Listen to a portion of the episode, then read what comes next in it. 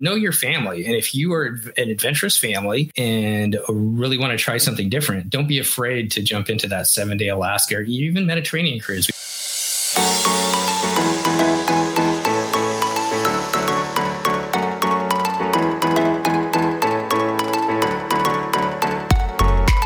Everybody, the first edition of DCL 101. We're starting a new series. The DCL Duo and the DCL podcast are starting a new series together to kind of walk through a bunch of Disney Cruise Line related planning topics, hoping to start at the 101 level, the beginner level, and progress up through the expert level. So, hoping to take this from 101 to 401 and have just 15 minute kind of bite sized topics to help you plan and get the most out of your Disney cruise. So, today we're going to talk about picking a Disney Disney Cruise. And I have with me today uh, Steve Creasy, the host of the DCL podcast, and Chris Bright, his co host. Welcome, guys. Hi. How are you?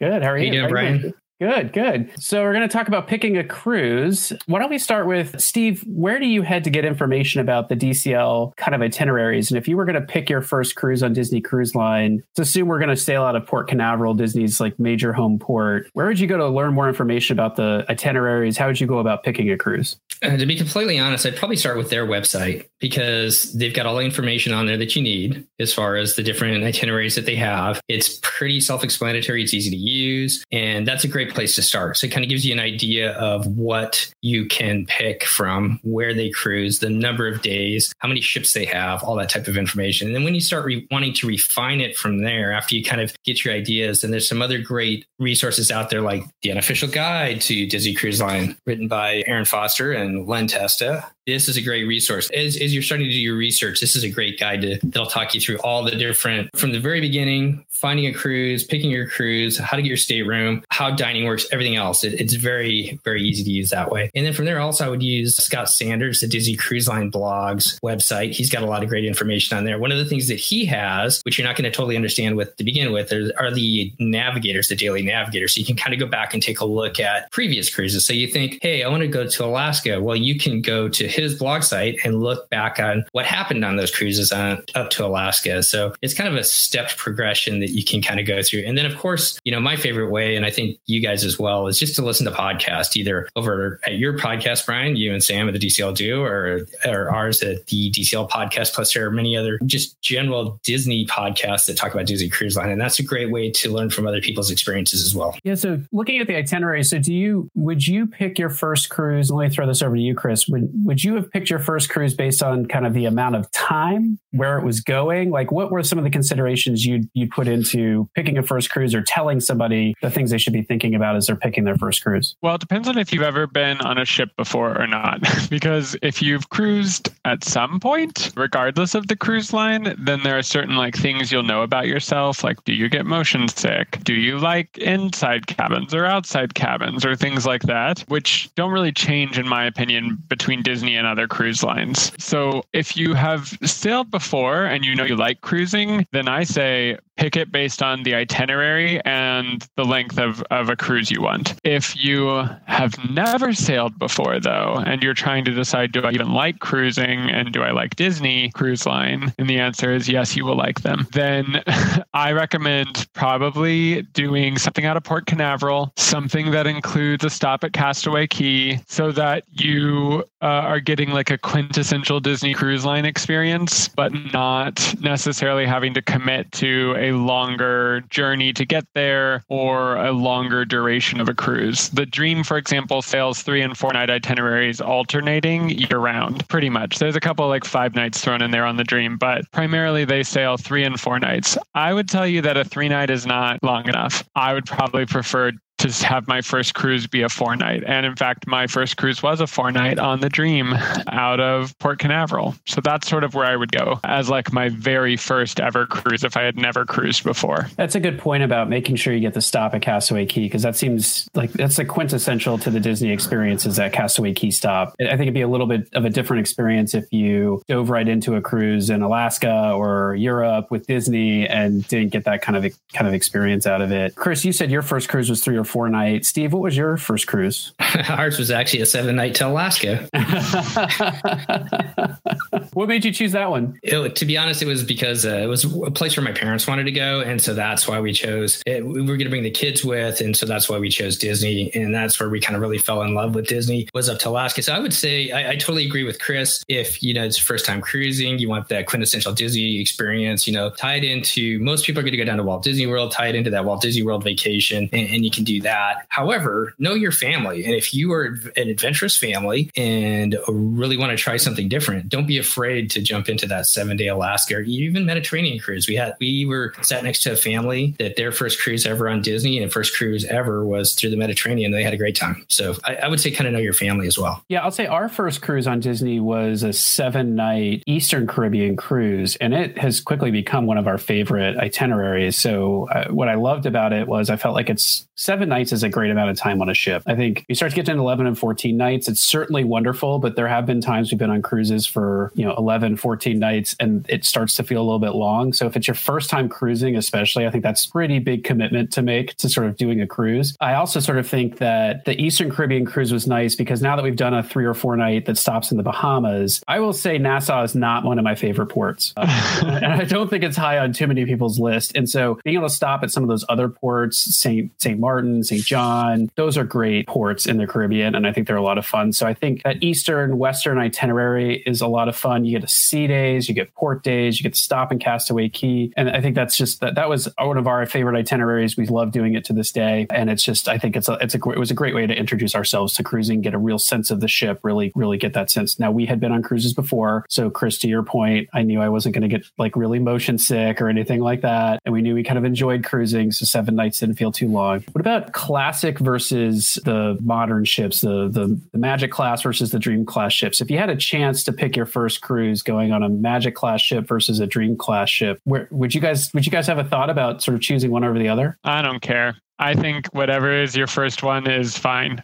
like, truthfully, I wouldn't fret over it. You'll see that there's not actually a huge price difference. In fact, sometimes the older ships cost a lot more than the Dream of the Fantasy because they're selling more unique itineraries. So it's not really a price difference. Like on the other on the other cruise lines, you'll see that without question, their most expensive itineraries happen to be on their newest ships. Like because they are charging you for the new amenities. They're like special things included in the newer ships. But on Disney, I would say that that's not true. It's it's like sometimes the Magic and Wonder are a lot more expensive. And so if it's it's not really about price and it's about experience, well, the Dream and the Fantasy are almost identical. Truthfully, like same attractions, same like they they both have the AquaDuck, they both have you know uh, Tiffany's now, and like they have a lot of very similar things. The only thing you'll find different between the two really is that the adults area is differently themed. Same general like idea, but different theming. And the kids clubs are slightly different and kids spaces. And then I guess the shows are different, right?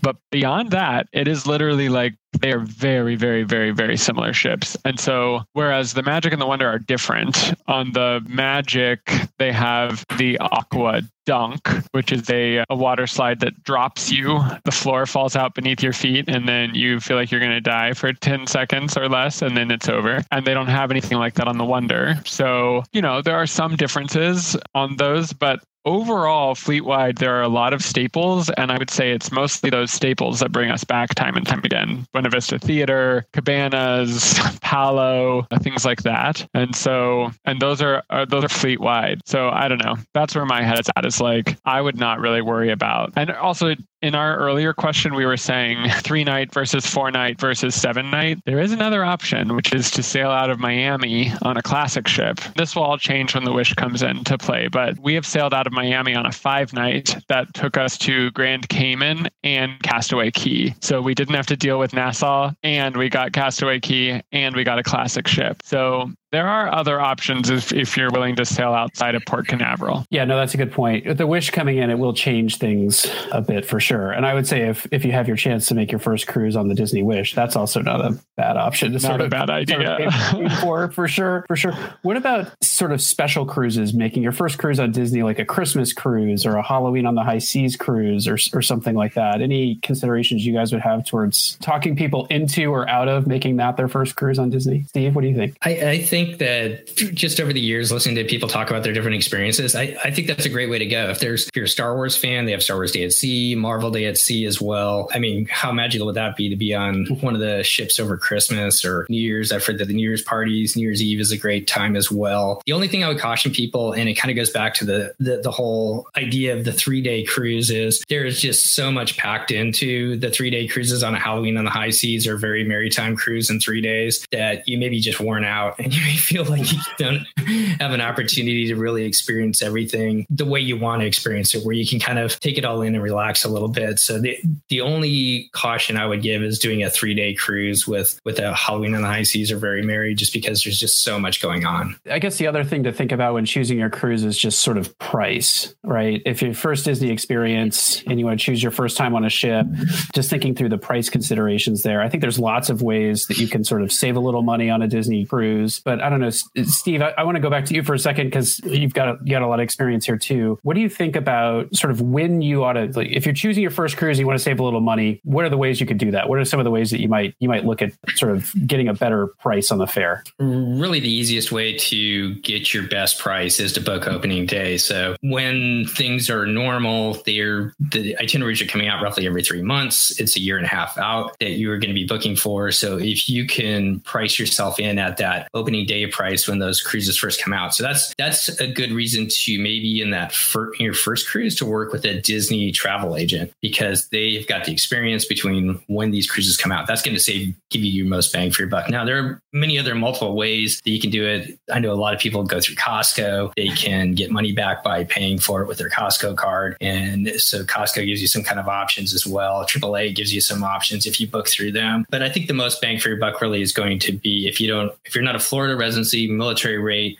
Canadian, sometimes they offer European rates as well, is to try and book either opening day or as close as you can to opening day. Yeah, I, I think there's there's potentially one other sort of way if if you have the flexibility to say or to sail in the off season, you might get a little bit of a of a break. Since I think No, that's a good Disney- point there. Yeah. Dis- Disney caters to the families. So if you're going during times when school's out of session, like spring break, summer break, that kind of thing, you're going to be paying full freight. Whereas if you can go on kind of a shoulder season kind of sailing, you know, I hesitate to say it, but hurricane season is a great time to find a few bargains in the cruise, but make sure you get the travel insurance, I would say, during that season. But finding those kind of shoulder times when school's in session and not, a lot of people aren't out of out of school, or you know, maybe some of those less desirable times to sail, you can get a get a little bit of a break. I'll say for Disney, it's not going to be a ton. I mean, you'll you'll be saving hundreds, a few hundred dollars here and here and there, but given the supply and the demand ratio for the ships versus the number of people who want to be on them, I think you're always going to be paying a higher price on on Disney. I don't know, Chris, do you have any tips for saving a little bit of money to uh, on your first sailing? Well, a really annoying way to save money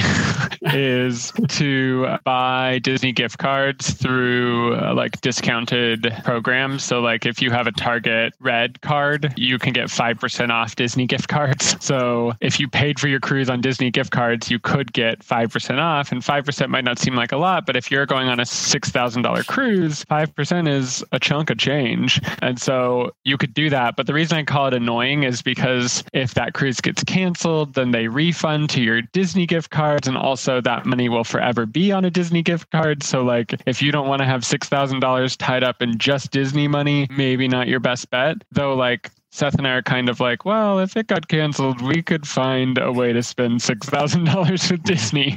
So it's not like Uh, we have gone that route before, but it is more to manage. So I would just say like, you know, and I'm saying 5% because we use the target thing, but I've heard, I don't, I like don't even know what it is because I'm from California, but there's something called BJ's. We use BJ's. So BJ's is like a New York, it's like a New York version of Costco, basically, or an East Coast version Yeah. of Costco. And you can go on their website and you don't, you, you can buy an online only membership for a very cheap amount of money. You can order the gift cards in bulk and they ship them to your house. And so they'll have the deal like a $500 gift card for, you know, 470, $480, you know, that 3 to 5% off kind of range. So we've gone on and bought enough to cover an entire cruise vacation, have them sent to our house, and then, you know, we aggregate them all together, pay for the cruise. The tip that you just gave is a really good one, which is we had a friend one time tell us pay the last dollar of the cruise on an actual credit card because any money that gets refunded is going back on the last payment card that was used. And so if you paid with gift cards and they refund even like a $5 port fee, you better still have that gift card hanging around because if you threw it away, it just went back to a gift card that's no longer active and you don't have access to the money. So I know a lot of people pay with the gift cards and play that kind of game or that kind of system, and we do it too. But yeah, it's you got to look out for them. You got to find the deals. They're not always available. And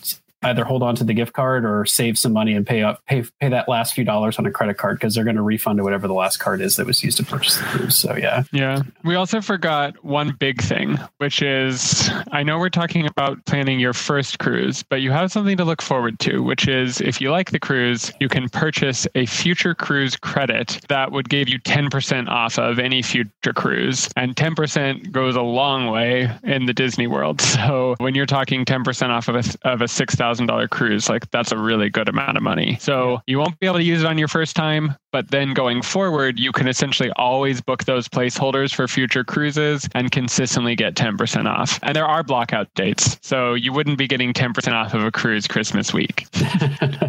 well, the other trick, right, is use a travel agent. I mean, frankly, because yeah. if you use a travel agent, a lot of times they give you, you know, a little bit of an onboard credit. So it's not going to be some huge savings on the cruise fare, but no, but you can get like 200 bucks in an onboard credit, which is enough for like your family to eat a Palo one night for free or, yeah. you know, get you halfway to a necklace from Tiffany's well, before you guys leave that, you know, just to touch on a couple other ones too as well. Disney doesn't have the repositioning cruises that other cruise lines do have, have, or as many of them, but you can often save money on the transatlantic. That's a great long time cruise if that fits in your schedule, which is fairly cheap for Disney prices. Also, there's a West Coast cruise when the Wonder goes back and forth between San Diego and up to Vancouver to do the Alaska sailings in the summer. And then when the Magic comes back from Europe, it'll often do runs out of New York City and then it does a repositioning down to San Juan a lot of the time or down to Miami. And the Wonder also out of Galveston to San Juan, where you can find some cheaper cruises as well there. And Galveston, I think, tends to be, if you can make it down there in Texas outside of Houston, usually has some of the cheapest rates you'll find all year round. Yeah, those repositioning cruises are a good tips, Steve, for sure. Especially that transatlantic. I see that all the time. And it's I'll say it's cheap by Disney standards, right? I mean, I mean you're saving some good per money night. For, yeah, yeah, for a long time on that cruise. So that's that's a that's a really good tip. All right, guys. Well, thanks for coming on, and uh, we'll keep the series going. I think next up we're going to talk about you've selected your cruise, so you gotta you gotta pick a stateroom now. You got to figure out where you're staying on the ship and the considerations that go into that. So we'll tackle that in the next uh, the next round. But thanks for coming on, guys, and uh, it's been a lot of fun.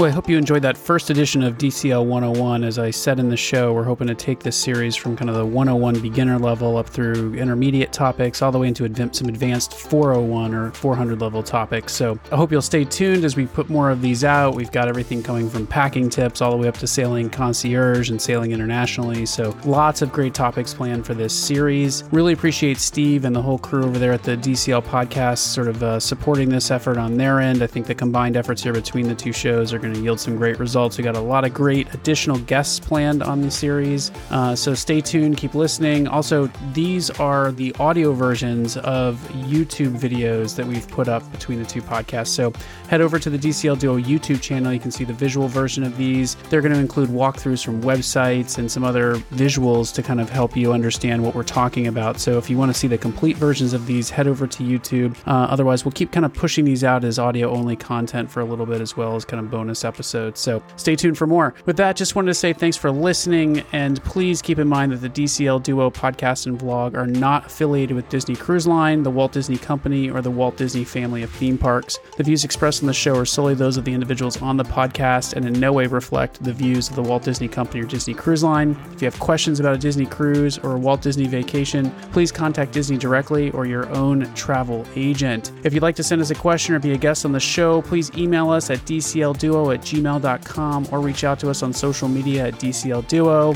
Reminder to head over to our channel on YouTube and subscribe and like the content there, especially these videos, these DCL videos that we're putting out. Also, if you're really enjoying the podcast, head over to Apple Podcasts and be sure to leave us a five star review that really help us out in making the show more visible. So, with that, as always, thanks again for listening. We'll see you next time for another fabulous Disney adventure with the DCL duo. Good night.